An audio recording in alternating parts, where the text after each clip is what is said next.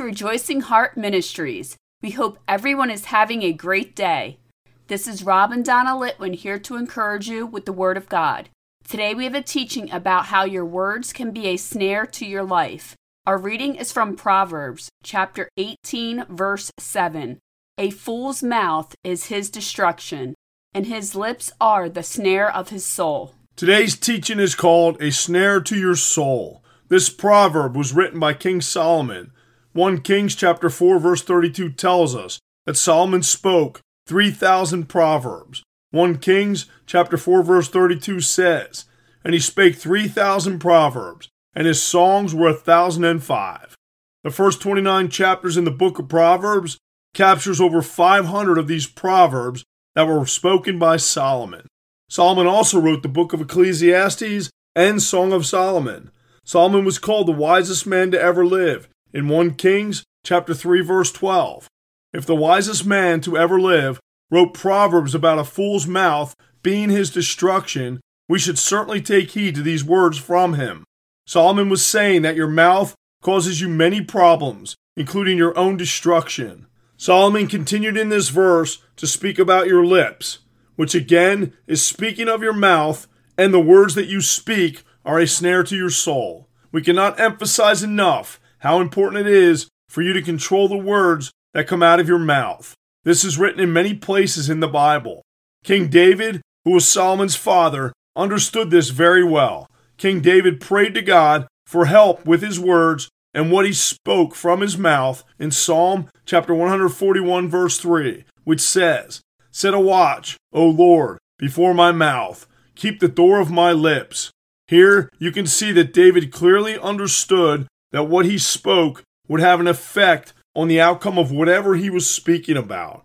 Obviously, David passed this wisdom on to his son, Solomon, because Solomon spoke many proverbs about the mouth, lips, and the words that come from your mouth. Proverbs chapter eighteen, verse twenty-one says, "Death and life are in the power of the tongue, and they that love it shall eat the fruit thereof." This proverb confirms that the words from your mouth will create life or death. Remember, we are created in the image of God. God spoke all of creation into existence.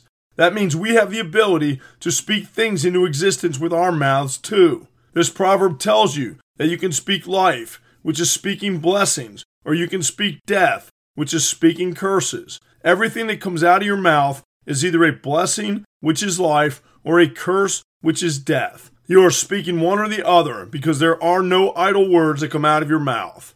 Jesus was quoted speaking about idle words in Matthew's Gospel, chapter twelve, verses thirty-six and thirty-seven. "But I say unto you, that every idle word that men shall speak, they shall give account thereof in the day of judgment. For by thy words thou shalt be justified, and by thy words thou shalt be condemned."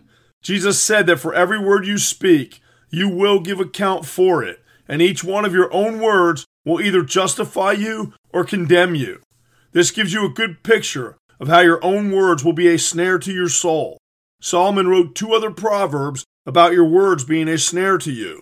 Proverbs chapter twenty-one, verse twenty-three says, "Whoso keeps his mouth and his tongue keeps his soul from troubles." Solomon said here, again, that if you control your mouth and tongue with the words you speak, you will keep your soul from troubles. Proverbs chapter six, verse two says, "Thou art snared with the words of thy mouth. Thou art taken with the words of thy mouth."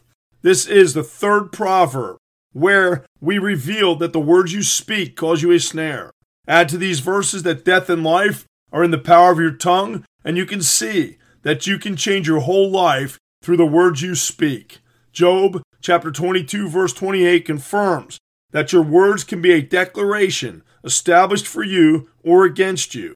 Job chapter twenty-two, verse twenty-eight says, "Thou shalt also decree a thing, and it shall be established unto thee, and the light shall shine upon thy ways."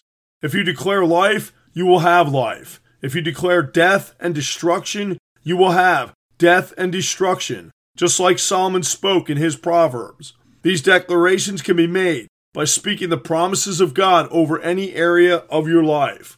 Most notably, you can speak to any health problem and see it change through your words. I can personally testify that speaking God's promises over health issues changes your situation when you do it with faith, knowing that it has to come to pass because God said so. You have to believe what God says is true and apply it for yourself. Positive, faith-filled declarations, when you speak them and believe them, will always justify you because you please God with faith. The flip side of this, for example, would be when you see a child go outside in the cold without shoes or without a coat, and you say something really dumb to them, like put on a coat or put on shoes, because you're going to get sick. This is a negative declaration and curse over that child. You can be sure when you say it, the devil will be right there to jump in and attack that child with sickness. Too many people say stupid things like something is killing them, or they say, "You are killing me." These things may seem innocent, and there is grace from God to make sure it does not happen, but there are real instances where things spoken like this do happen. I knew a guy who jokingly told another guy at lunch one day that the cheesesteak he was eating would kill him. He said, "Those things will kill you." As innocent as that statement was that day, that man that was eating the cheesesteak died within hours after that statement was made. Understand, your words are not a joke. God did not include Proverbs about death and life being in the power of your tongue and words being a snare to your soul just so you could read them in the Bible. He wrote these things for you to take a hold of them and use them for your benefit in this world. God did not include these to be hollow proverbs. They are useful and powerful when taken and applied in your life. Start applying powerful faith-filled declarations in the words you speak to ensure that your words are not a snare to your soul and they do not condemn you. In closing, here is a verse that the Apostle Paul wrote in his letter to the Ephesians. You can take this verse, meditate on it, and keep it in your heart to help you overcome and change the curses and death-filled words that you speak daily. Ephesians chapter four verse twenty-nine says, "Let no corrupt communication proceed out of your mouth, but that which is good to the use of edifying, that it may minister grace unto the hearers." The Apostle Paul is telling you that your words should not be corrupt, but they should build up people in a positive way, ministering grace to them. Amen. Father, thank you for Proverbs, which teach us a better way to live our lives. Help us to have self-control over our words so we can bless people and avoid causing a snare to our souls. In Jesus' holy name we pray, amen. Thank you for listening to Rejoicing Heart today. If this teaching has blessed you, please consider becoming a monthly partner to help us increase the ways we are proclaiming the Word of God. This is easy to do.